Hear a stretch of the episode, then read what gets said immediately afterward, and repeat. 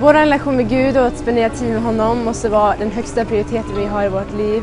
Han älskar att spendera tid med oss och att han vet att det är det vi behöver för att vi ska kunna leva på det sättet som han vill att vi ska leva och för att vi ska kunna få se människor förvandlade omkring oss genom hans kraft och genom hans kärlek. Eh, och vi som kristna tenderar oftast väldigt mycket att försöka jobba väldigt hårt och sträva för att vi ska kunna få se hans rike komma till den här jorden. Att vi ska försöka se människor berörda av honom. Men grejen är så här att Gud letar efter folk som, vill, som kommer söka honom först, söka hans ansikte först innan vi söker efter att få se saker hända eller att få se människor berörda eller att få, eller att få bli populära eller att få vara en cool kristen så letar Gud efter de som vill söka hans ansikte först.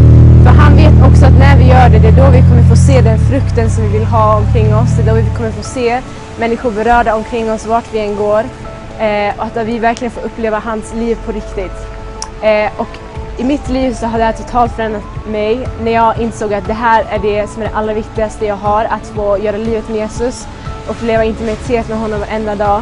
Det har totalt förändrat mitt liv eh, och det har inte bara satt mig fri från sådana saker som eh, hade mig bunden förut utan det har också gett mig så otroligt mycket liv och jag har sett att det, när jag spenderar tid med Gud och när jag, det är min högsta prioritet, det är också då jag får se människor omkring mig berörda av honom, berörda av hans kärlek på ett helt annat sätt.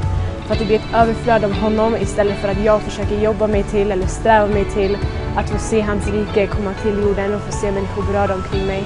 Så jag vill bara uppmuntra dig idag att låt din hunger för Jesus vara det viktigaste du har och låt dig aldrig försöka sätta någonting annat före eller tro att du måste jobba hårdare för att du ska kunna få se för att du ska kunna vara en bra kristen eller vara en bra lärjunge eller någonting sånt. Utan förstå att Gud älskar att vara med dig och han längtar efter att du ska få söka honom först mer än någonting annat. Att hans ansikte ska vara ditt mål.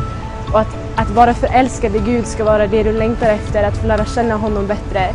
För där är precis där han vill att vi ska vara och det är då vi får se den här världen välsignade honom och Guds rike komma fram på jorden.